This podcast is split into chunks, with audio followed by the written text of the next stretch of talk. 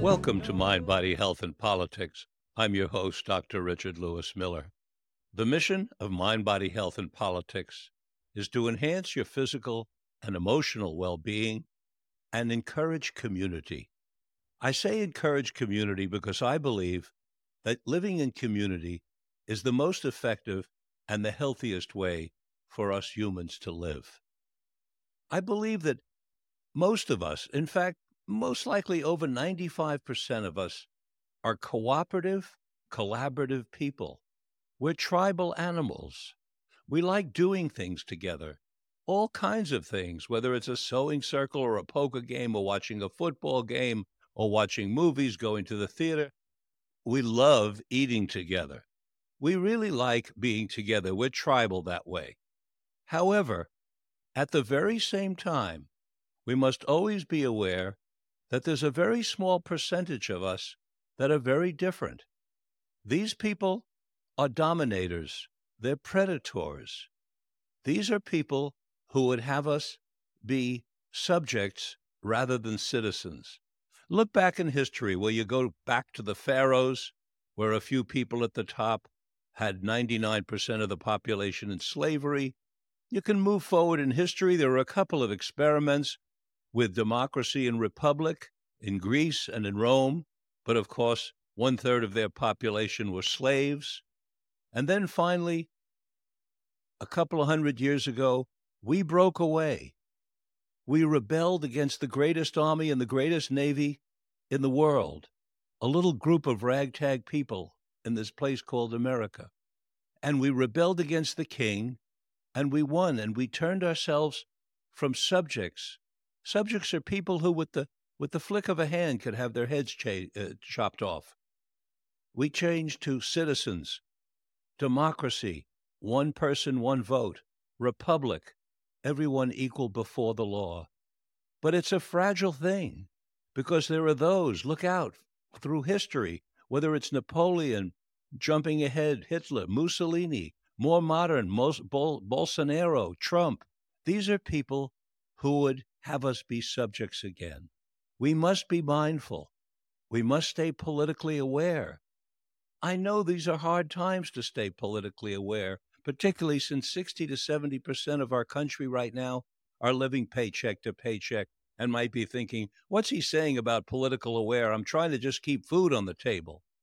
Well, what I'm saying is you have to stay politically aware, aware even when you're struggling to put food on the table and pay the rent, because if we don't do so, we could lose our citizenship and become subjects again.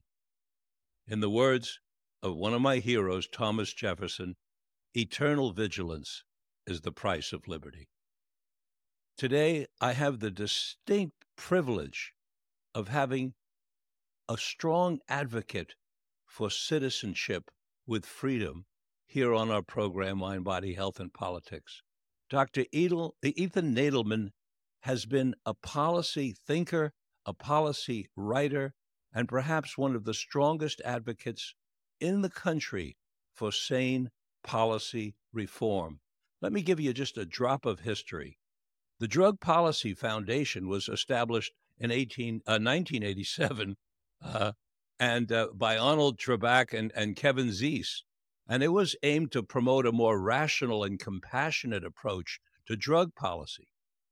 Ethan Nadelmann founded the Lindesmith, uh, boy, I'm stuttering today, the Lindesmith Foundation in 1994. And then in 2000, the two of them combined to form the Drug Policy Alliance, which has been a major force in the United States. We're going to hear more about that from Ethan himself. Welcome to Mind, Body, Health, and Politics, Ethan.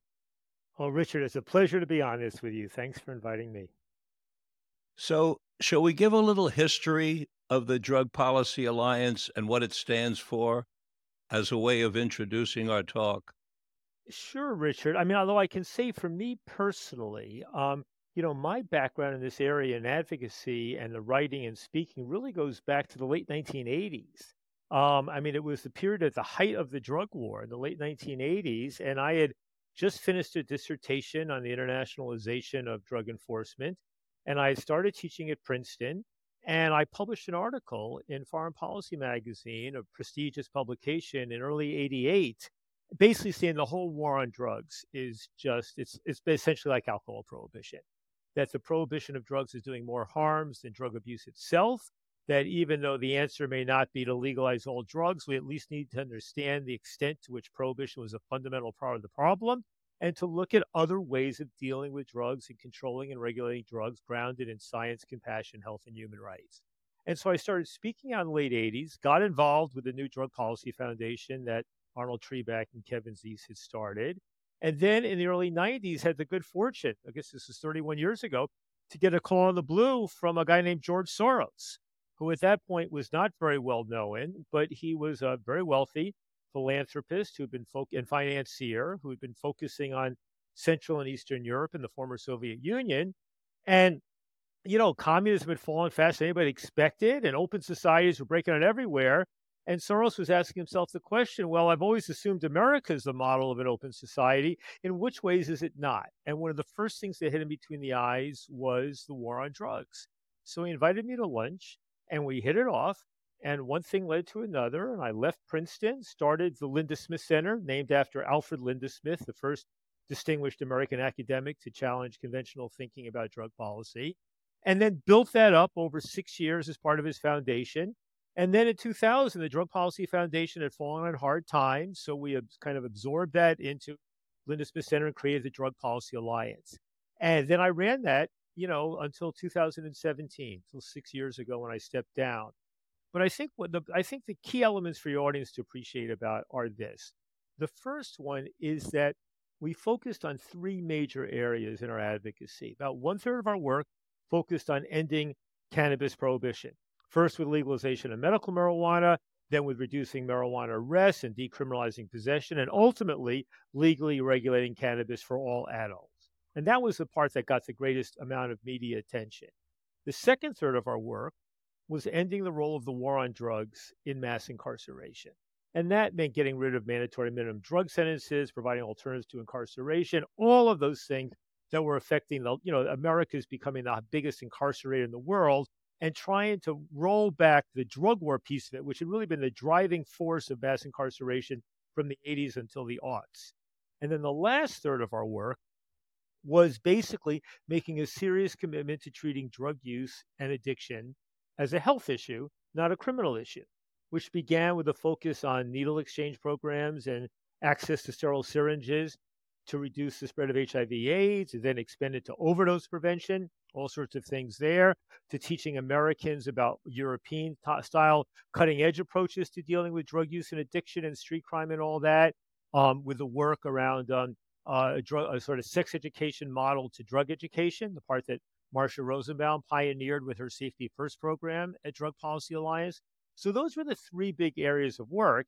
And we did this with public education, sometimes with litigation and amicus briefs in the courts, and then most especially by working on legislative reform in state legislatures and occasionally Congress, and with the ballot initiatives, which began with a medical marijuana initiative in California in 1996 and uh, you know, during my period, continued up through all these treatment instead of incarceration initiatives and asset forfeiture reform, and you know, other sorts of things, and then culminated with the mar- the marijuana legalization initiative in California and other states in 2016.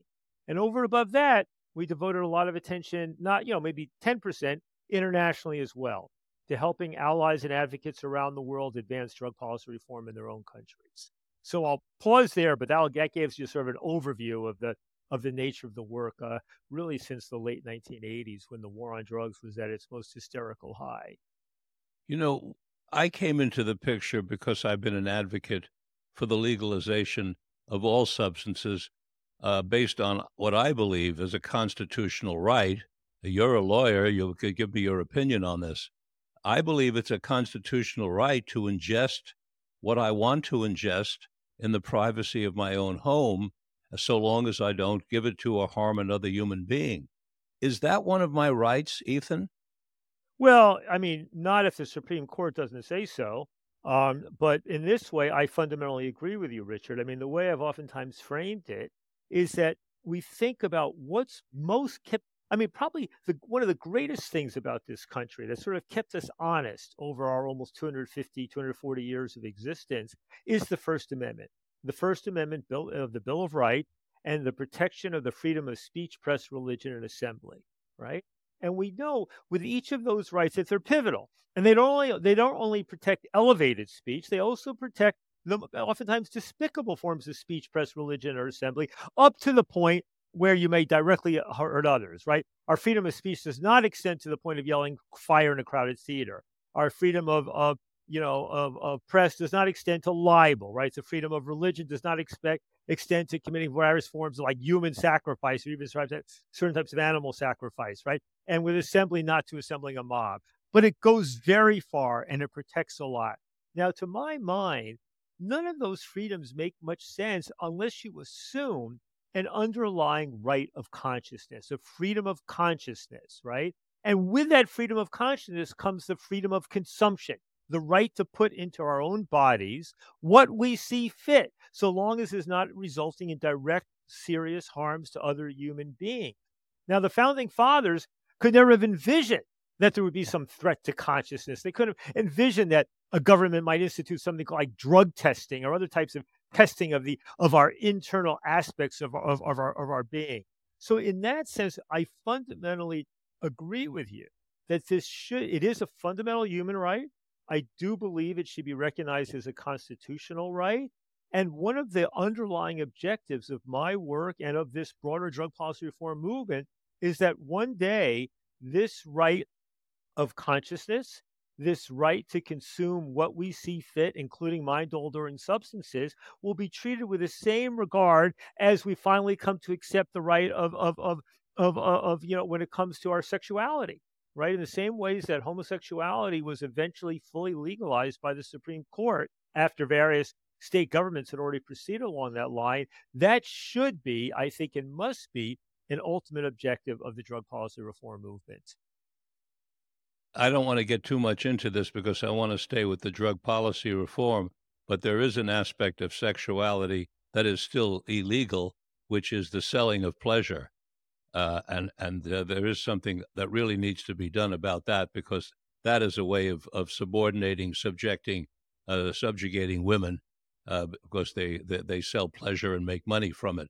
And I'm sure if men if men could sell pleasure and make money for from it in big numbers, uh, this wouldn't be the case. But let's get back to. to well, to, no, but Richard, just to say on that, I agree with you totally. And I think, you know, there was one point when I was starting my center, the Lindesmith Center, where I thought we would take on those broader issues around uh, the criminalization and regulation of, uh, of, of sexual services and such. It is, of course, I, I the principle is right. There are efforts um, in that direction, including I think the state of Vermont just passed some decriminalization of sex work. So there was a movement in this regard in the U.S. back in the 70s. It kind of disappeared at the end of the 20th century, early 21st century, but it is coming back. And interestingly, the fellow Rob Kampia, who ran the Marijuana Policy Project for many years, once he stopped working there, he has moved um, into he's created an organization. Um, can't remember the exact name of it now, but it aims towards the decriminalization of sex. Now, it is a complicated issue because even among the sex worker community and in the feminist community, there are very different ideas about whether or not this should be like when we talk about legalizing marijuana, legalizing psychedelics, we're typically talking about legally regulating something. But there are big differences of opinion whether or not sexual work should even be legally regulated right? Should the state play any role? When you look at the models of um, legalized uh, sex work in Scandinavia, Europe, some other places, you know, government plays all sorts of roles, you know, that are designed to protect both the sex workers as well as their customers and to ensure safety and tax revenue. Um, but you know, some feel it should just be an utterly free market. Some feel it should not be regulated at all. So it's a complicated issue, but the principle is in fact very much the same. We're very much you and I on the same wavelength about both these issues. The sex workers that I've interviewed favor decriminalization because they believe they will be safer when the police simply don't go after them than in a legal situation where they're going to have to be licensed and regulated. And then if they do something outside of the license, they're open to prosecution and so on. But well, it's hard to say because if you're decriminalized, it doesn't necessarily. If your activity you're engaging in is still illegal, that's right. and then you get victimized, it doesn't go, going to the police is not always an option. So that one of the arguments for legal regulation, whether you're talking about cannabis markets or sex work, is that people who are victimized have a legal right to go to the police and say they have been victimized. So it, it's tricky. There are no easy answers here, right? As we see with the evolution of cannabis legalization, and as we see whenever the debates spring up about about you know uh, decriminalizing or legalizing sex work. Well, for me, the basic question is if I do no harm to another person, do I have a right to sell my sexual services, my physical services, my brain services, whatever services I have to offer with no harm to another person? Am I allowed to sell myself? And and that's what's being used as a, as a way as a as a hammer almost on these women, saying they don't have Mhm. a right to sell themselves. I don't want to get I- exactly. yeah. Let's get back and, to and the that's that, that's what's wrong. But go ahead. Let's get back Yeah. to drugs. Yeah, because Yeah. I, I came into this in two ways, uh, uh, Ethan. I came into it personally because I took LSD in 1965. I then took it again in 1967. And I recognized not only the great benefits that it did to me internally, but I saw its potential for psychotherapy. And I'm a clinician. I then was administered MDMA by my doctor while it was still legal and I saw the great benefits of MDMA, uh, particularly for couples therapy. And here, the United States government is denying the right.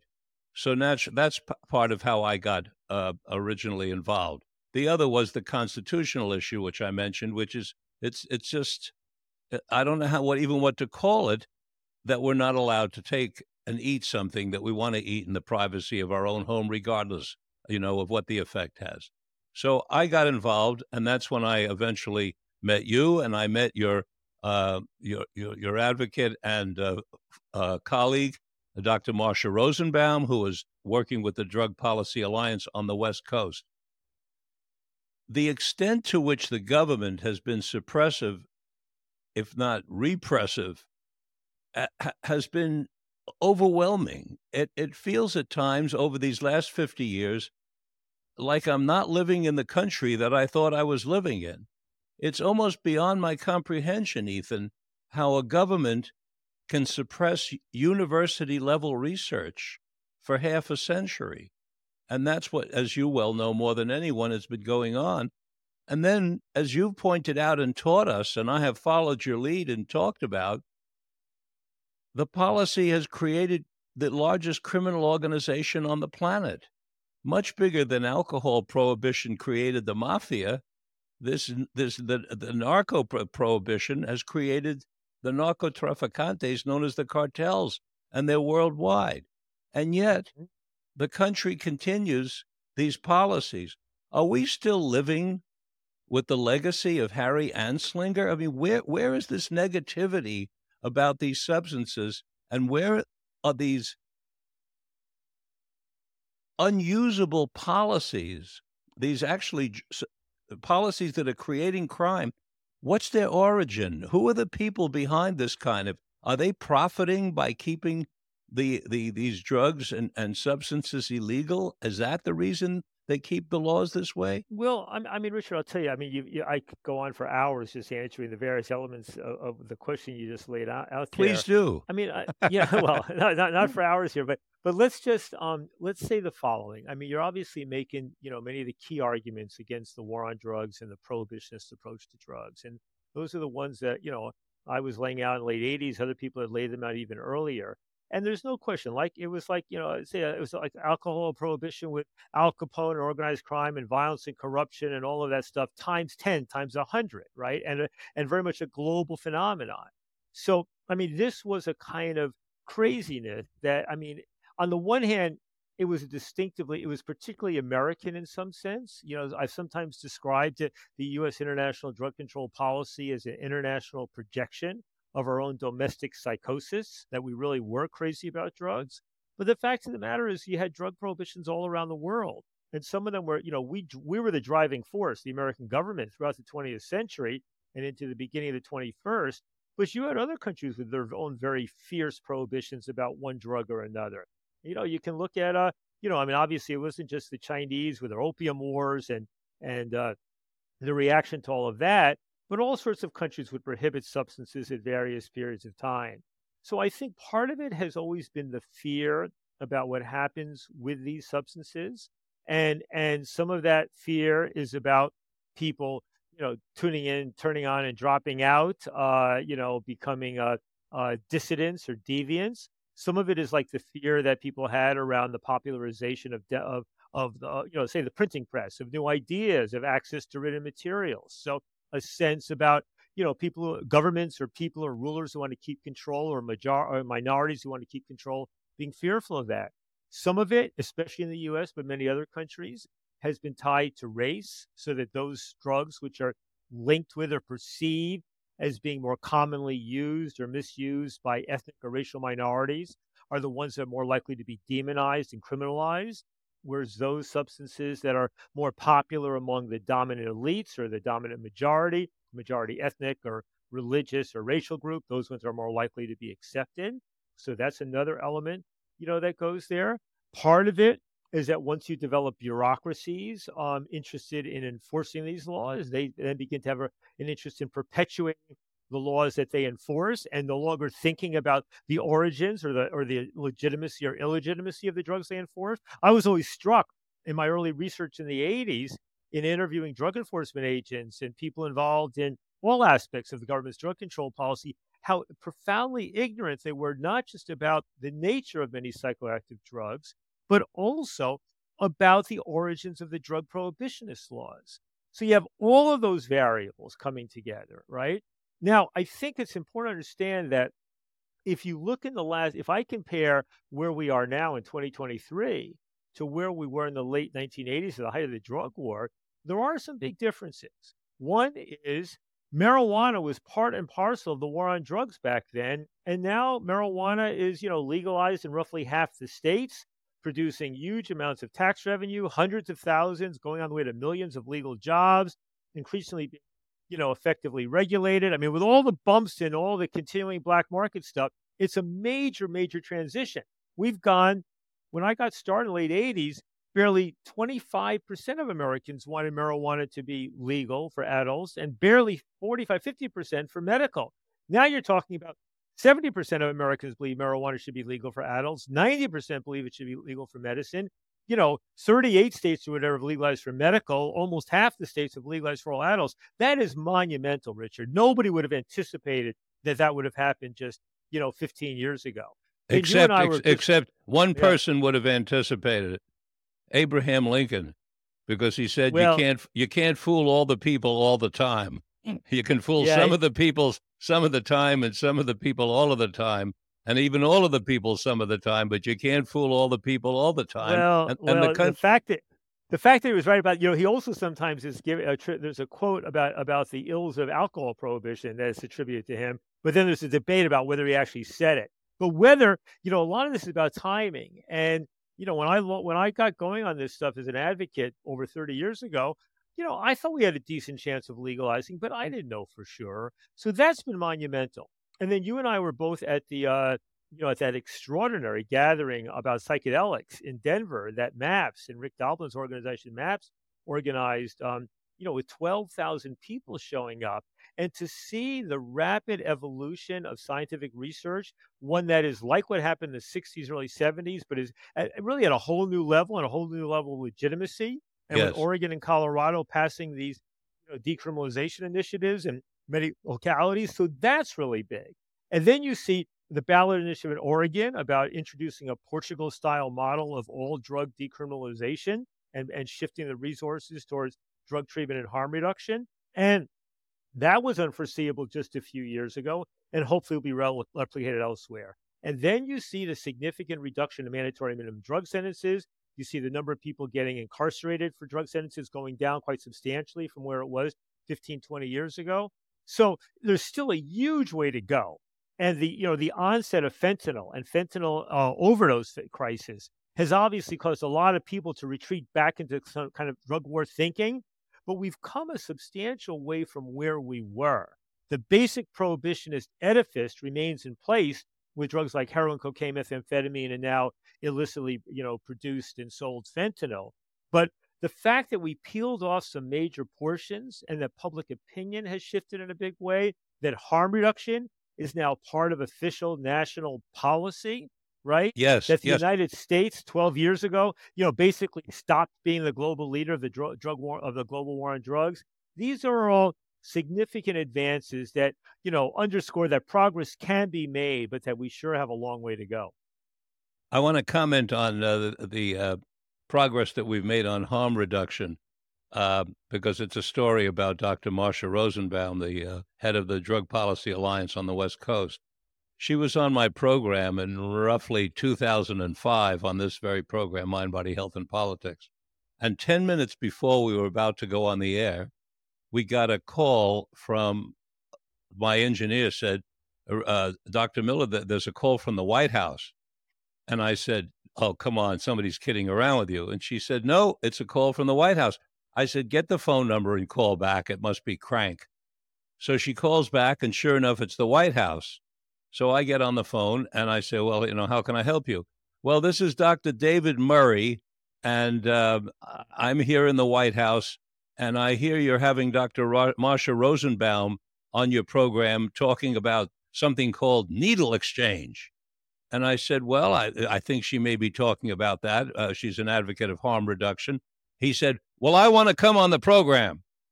And I said, Well, sir, you know, we're going on now in seven minutes, and, you know, we didn't know anything about this, and I'm really not prepared to take another guest. But if you want to call in during the program, you're most welcome to. Now, what's relevant about this story is that the White House was aware of both my program, this little tiny program in the middle of nowhere, and aware of Marsha's research and that she was coming on the program. How they even knew that is a mystery to me to this very day. But he was so opposed to ha- to this needle exchange and the tone of voice he used when he used said the words needle exchange as if you know it was dancing with the devil was fascinating to me. So yeah. I don't know if I, I, mean, Richard, I'll I'll tell you. I mean, I mean, I, I don't know. It may have been a fluke that they heard about it, but I mean, the fellow you're mentioning, David Murray. I mean, he was of all the people who worked in the drug czar's office, many of whom I crossed paths with, some of whom I broke bread with over 30 years.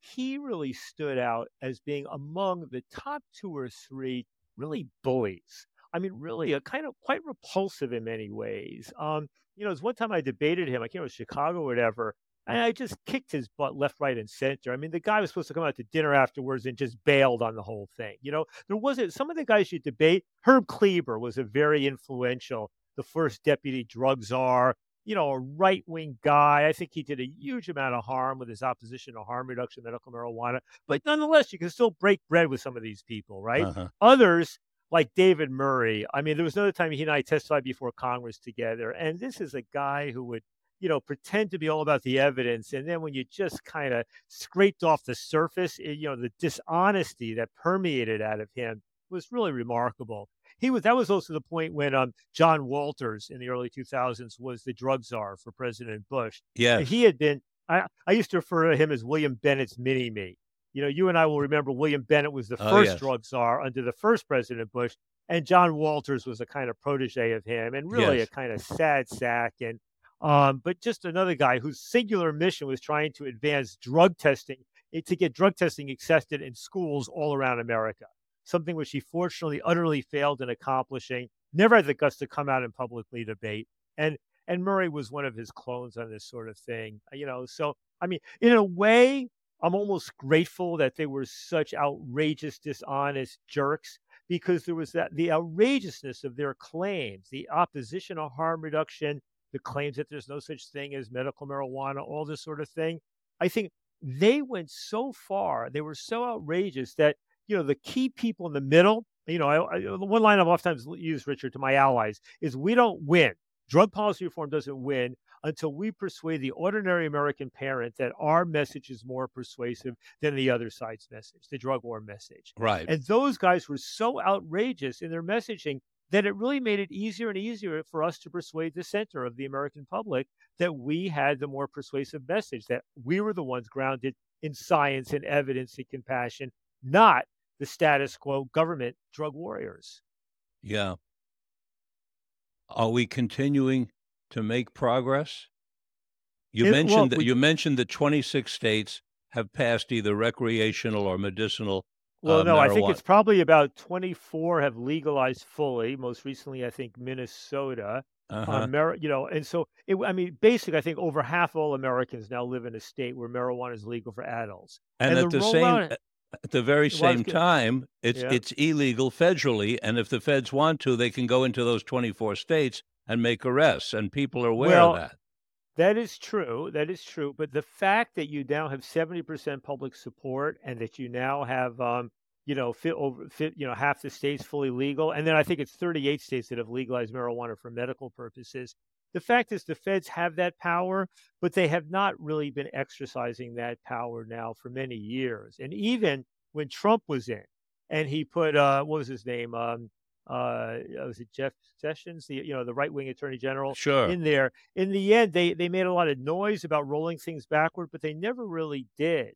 So the fact that and and so that it is still technically legal under federal law, and that creates problems for legally regulating this stuff. But I think if you ask why, remember the feds are typically the last ones to change. With the repeal of alcohol prohibition, you know, you had to have three fourths of the states passing their own, you know, eh, repealing prohibition in their own states before Congress finally acted in 1919. Right? That's first. Secondly, you have a Republican Republicans now in Congress who are not consistent with a major- substantial majority of Americans on a whole range of issues, but they have the political power to block things, to block things. And so you have key Republicans in the House of Representatives who don't want to move things forward. Thirdly, you know, President Biden was among all the Democrats in the Democratic primary back in 2019 20, the least supportive of marijuana legalization. So you have a White House which has been very reluctant to lead and in any way be proactive on this issue.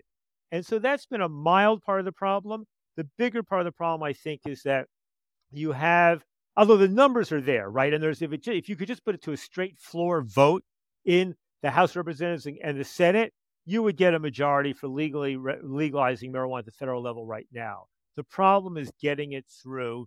You know the you know not not the House is not the problem. That's already gone through the House. It's on the Senate side where you have 40 of the 50 Democrats who support legalizing marijuana, but you know, 8 to 10 who are wishy-washy on the fence, including, you know, your senator from California, Dianne Feinstein, Feinstein, Feinstein, Feinstein, who is just, you know, been notoriously anti-marijuana. I mean, she would sign on to chair anti, uh, you know, the opposition side on local ballots in California, and you have others as well.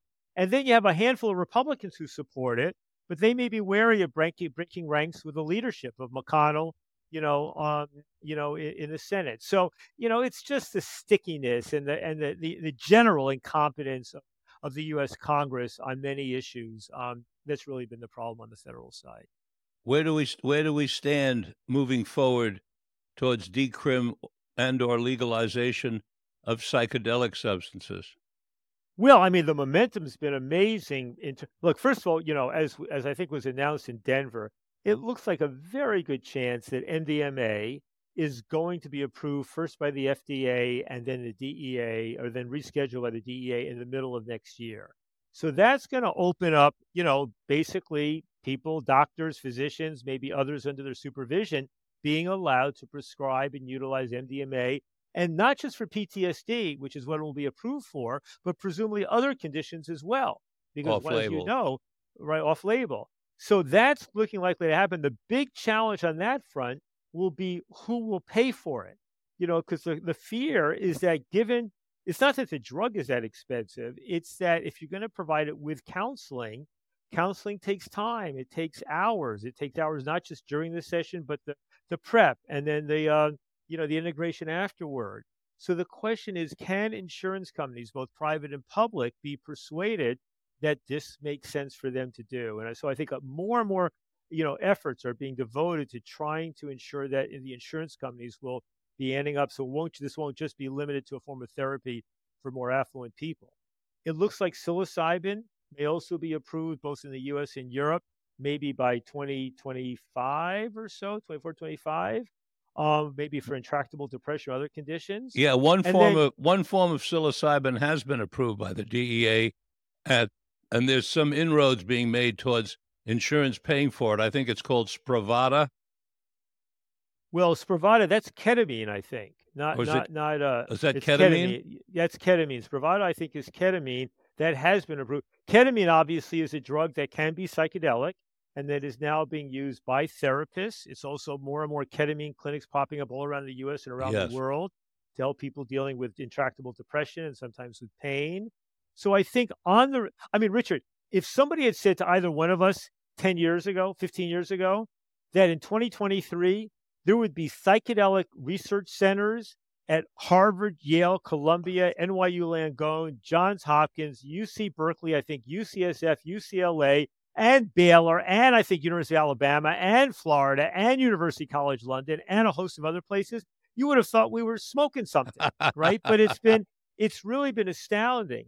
And then the other issue is these decriminalization initiatives that Oregon pioneered in 2020, the decriminalization of psychedelics, which was on the ballot at the same time with another Oregon initiative, which was really led by my successors at Drug Policy Alliance on all drug decrim.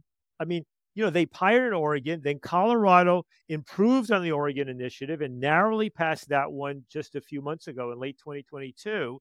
I think the question will be whether or not more of those initiatives can continue to pass at the state level. And then separately, you have legislative efforts to open up research funding. Um, Texas you know, with the push of the former governor Rick Perry, who spoke at the MAPS conference in Denver a few weeks ago. You know, so you have all sorts of legislative bills involving psychedelics research or maybe decrim that are moving forward and sometimes being passed by state legislatures. So that's significant. I saw in Kentucky just uh, a month or so ago, as part of the big payout from uh, the by by all the pharmaceutical companies and distributors involving the overdose crisis, that Kentucky decided that they're going to spend, I think, 40 million of their opioid settlement payout for ibogaine research.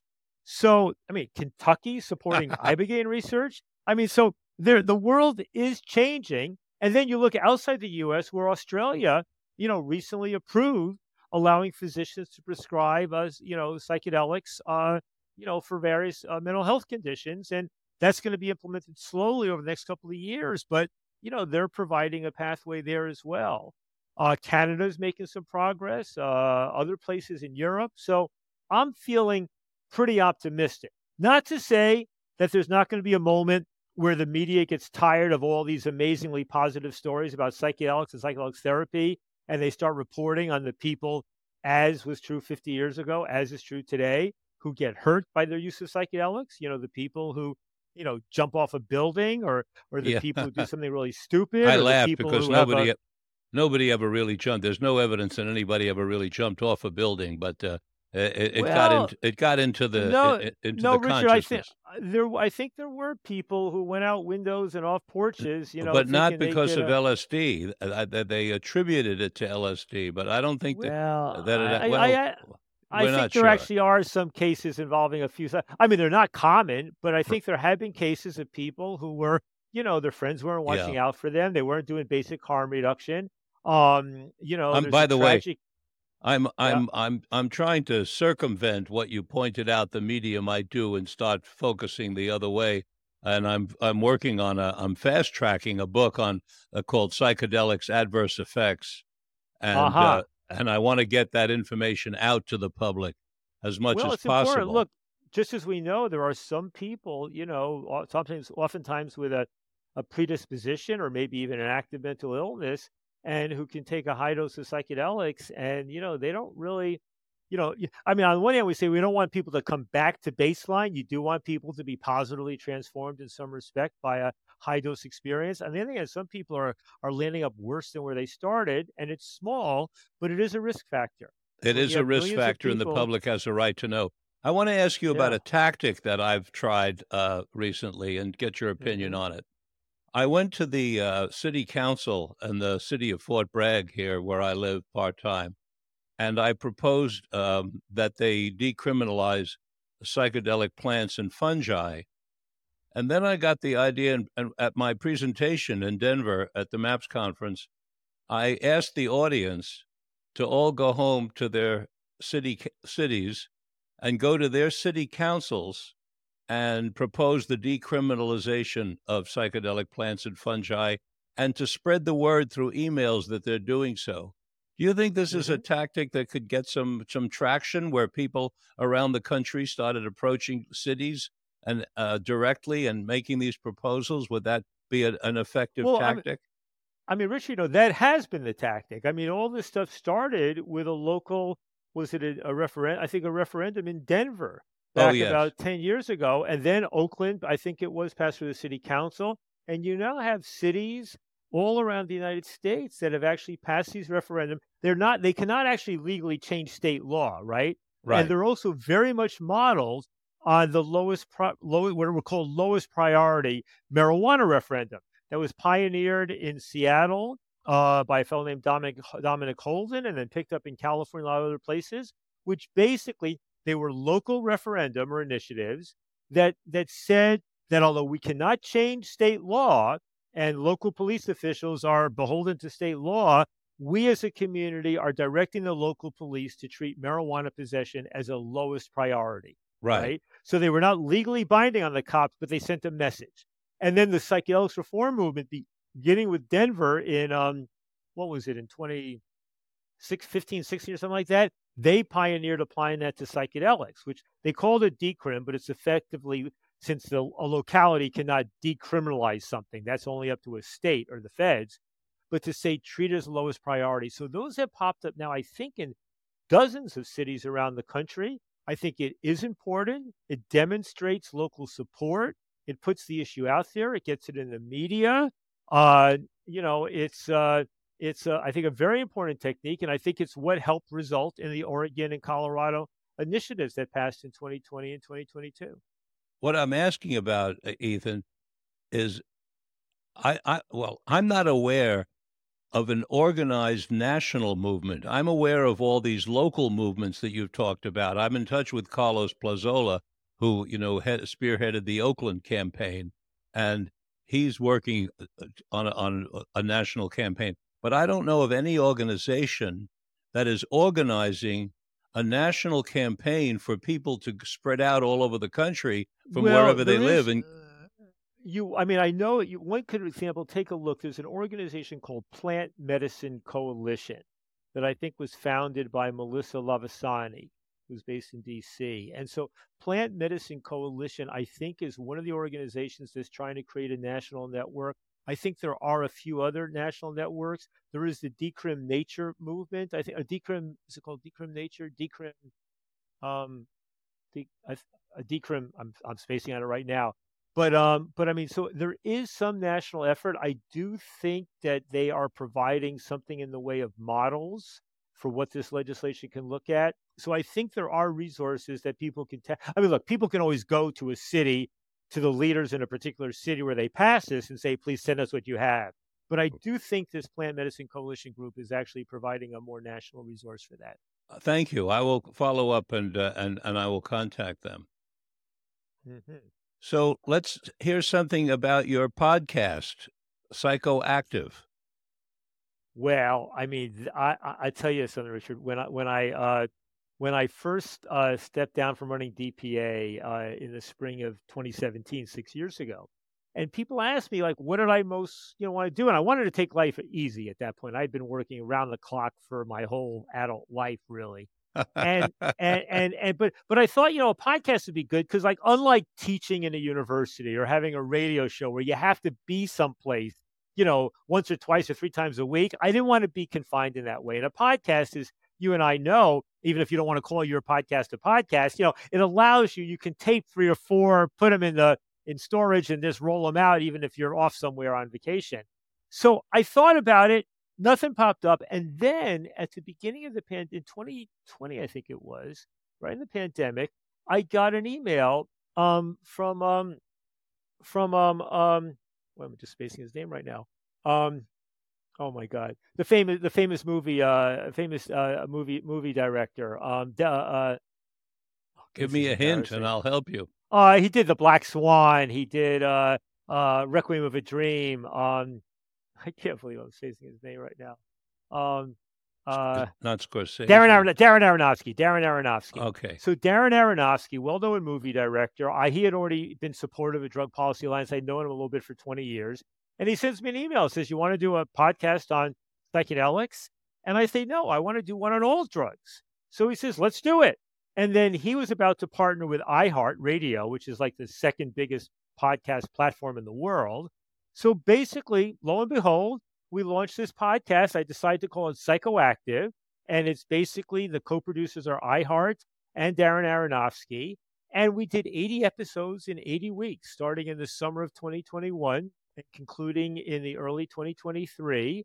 And I mean, really everything. I mean, probably did, I'd say probably a quarter of the sessions are more about psychedelics but we did it on the drug wars in Russia and the Philippines and Mexico and Colombia. We did it on cannabis and cannabis regulation. I interviewed historians. We did it on heroin and fentanyl. We did it on drugs like kava and kratom and khat, right? We did stuff on the overdose crisis. We did stuff on, I mean, you name it.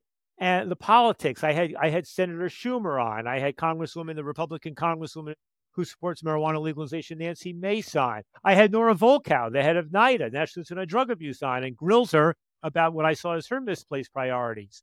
So it was just, it was a wonderful run. And then after, at the end of it, you know, iHeart said, well, we love it, but it's not on a, a trajectory to make us real money. So sorry. And Darren Aronofsky said, well, Ethan, let's find a way to keep doing it. And I said, you know what? At this point, I want to take a break you know, 80 episodes in 80 weeks. And I did a lot of prep work on I mean, if I was interviewing somebody about their book, I read the whole book. If I was so, interviewing here, you know, I, I mean, I, I, spent days preparing. Some of them were easy, but some of them were a lot of work. So it's nice yeah. taking a break. And I I'll tell you, Richard, at the conference in Denver a few weeks ago, uh, you know, the MAPS conference, I got so much positive feedback from including from lots of people I had never met. Um, that it really kind of gave me a kick to say, you know, Ethan, uh, you know, you really should get this thing going. So maybe later in the year. Meanwhile, I, I have been meaning to write a book that would be kind of part memoir, part history of the drug policy reform movement, part lessons for activists. And I got to find a way to, you know, sit my ass down and and, and do that. Um, I, so, I support you writing the book hundred percent. You know, I okay. took a I took a break for two years after I, when I stopped doing national public radio before I moved into this internet radio. I took a two year break.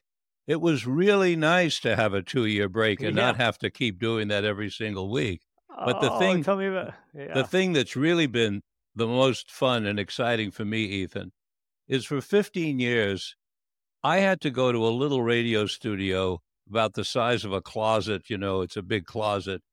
And I had to be there all the time in order to broadcast. And then when the pandemic hit, all of a sudden, it's all on the computer. And you and I, we could go. You can broadcast from anywhere in the world. I go to Wilbur Hot Springs. I broadcast. I, I'm staying with Jolie in a motel. I can broadcast. So well, it's, you know, it's, I'll tell you this. I, I agree totally. The interesting thing for me was I did almost all the podcasts out of my tiny little closet in my tiny New York City apartment where I've uh lived for 30 years uh-huh. because they wanted, you know, they say, get in your closet and, you know, put the muffling around and that way you That's right. the studio like a. So I'm literally sitting in a closet with my elbows squeezed together and, and this thing. And I probably, I did one episode where I went to the safe injection site up in Harlem and I did one on the road like that and I did a few, you know, from friends' homes. But by and large, there I was in my little closet doing this thing, and I saw that even the some of the famous podcasters, what was it, Ira Glass, I think, you know, he had a little photo of himself in, uh, you know, sitting in his closet. So it was nice.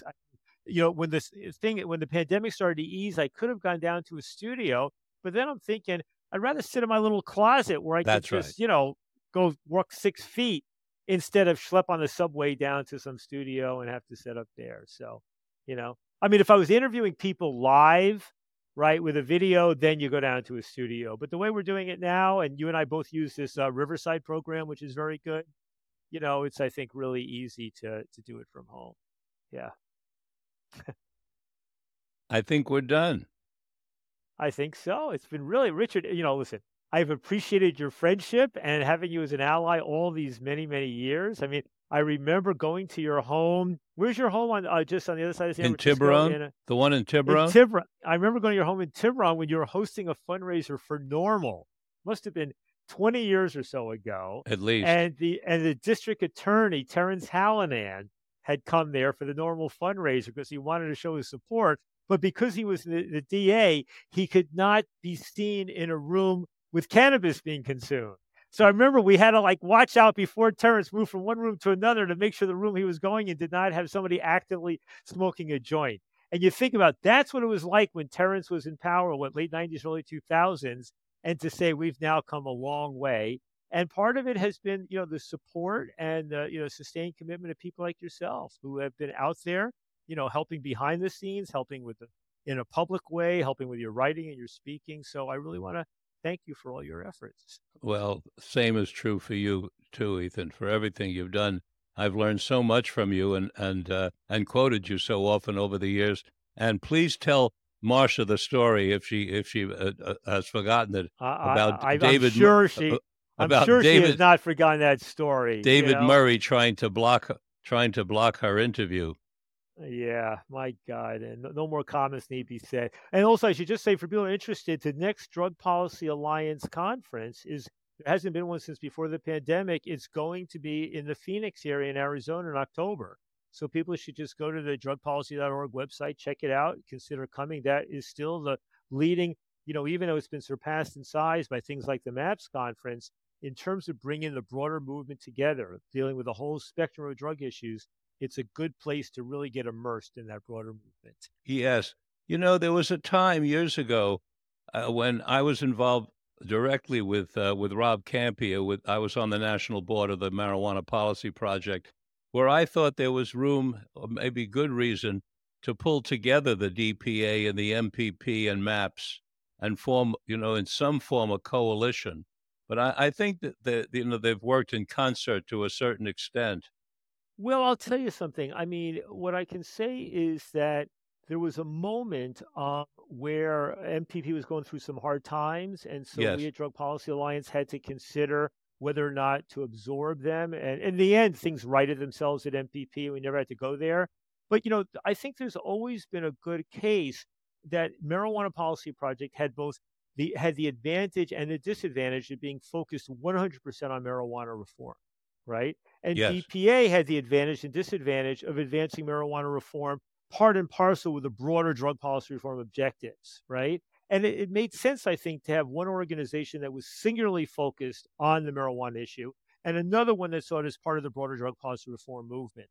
And I think with MAPS, I think Rick has done spectacularly well. You know, the one problem with too much concentration, especially, you know, we forget how diverse these issues can be. And in the psychedelics movement, there's always been a group of people, especially among the scientists, who really wanted to keep arm's length from the broader drug policy reform movement. But one of the things I've loved about Rick Doblin, and that's you know not just our friendship, but our our kind of our being allies for so long, is that Rick has always seen the psychedelics movement in two ways that I'm very supportive. The first is that he said that psychedelics reform is not just about the science. Obviously, the science is is baseline and pivotal, but it's also about it's about, it's about people's individual right to use. Where you and I started our conversation, Yes. it's about indigenous use. It's about yes. uh, religious uses. All of this is part of the movement, you know, and the scientists struggle with that. And eventually they've kind of come on board. I think Rick has prevailed. And the second thing is that Rick has always seen the psychedelics movement, the psychedelics area, as part and parcel of the draw, broader drug policy reform movement. And I think that's really central, really, really central. For example, if in fact, and it looks likely that MAPS will succeed, that once MDMA is legalized, that you know they stand to be the sole provider for the first five or six years, which could potentially bring in hundreds of millions of dollars into the public benefit corporation that MAPS owns, but basically for the benefit of MAPS. And MAPS has made a commitment that some portion of those funds, while most of it will focus on psychedelics reform and research and science, that some portion of those funds will go, will go towards the broader global drug policy reform movement. And that's a major commitment for an Yes. issue specific organization like MAPS to make. So, you know, this this I think it's been good that the organizations remain separate, but I think it's it's also good. You know, we always found ways to collaborate, and even with you know with with MAPS and DPA, there was almost never any friction. With MPP, you know, the, head of it, Rob Campi, was difficult personality, and so there would be there would be tensions and such that. But our staff always dealt with one another. I would sit down with Rob. We would hash things out. Um, you know, and I think that the friction. I, in fact, I would say that if one compares the drug policy reform movement over its first three decades with the first three decades of the of the uh, of the uh, reproductive rights movement, of the gay rights movement, of the civil rights movement, I would say that we that we devoted fewer resources, that we wasted fewer resources on internecine conflicts than any of those bigger movements. Did. I agree with I you a hundred percent. You know, I I know all of you uh, for for for decades, and I agree a hundred percent. The the least yeah, well, infighting, and and that is so positive and so important, because it's always been uh, an enigma to me that we allow fighting on the same side of the barricades, which is such it, it just defeats us. Well, to me, it's never been an enigma. To me, it's been human nature. Human nature is to do, as I oftentimes, you know, I would give those speeches each year at the NORML conferences or other advocacy conferences, and I say, you know something, the people you hate the most in any movement are your allies. Your enemies, they're out there. You don't really know them. You rarely see them. But your allies, those are the ones you fight over for funding and for credit and girlfriends and boyfriends and tactics and strategies. And you're working up close and you can really not stand some people. But our obligation as activists is to keep our eye on the prize and to make sure that that that that, uh, that, that doesn't get in the way. I gave a speech where I should tell you, it was a little psychedelics gathering in New York back in the fall. And the one line that people most remembered, especially the younger ones, was I said, you know, one rule I always had for myself was there could never be more than five people in the entire movement who I was not on speaking terms with. Like, you know, it was like that max, right? And even with those five, I always ensured that we had ways of communicating organizationally, whether by email or through our staff or colleagues, that that's what it means to build a movement. You can't let the petty bullshit get in the way of accomplishing the end result and pursuing the mission. Here, here, here, here. That okay, that's man. A, that's a great quote to end with. You can't let the petty bullshit get in the way of the mission, because the exactly. mission of the mission is the mission.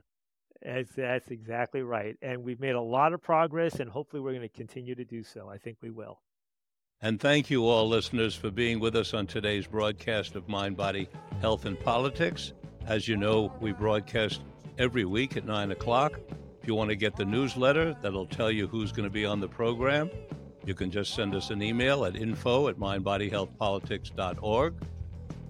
Until next time, this is Dr. Richard Lewis Miller reminding you that good health is worth fighting for, and it's essential for life, liberty, and the pursuit of happiness.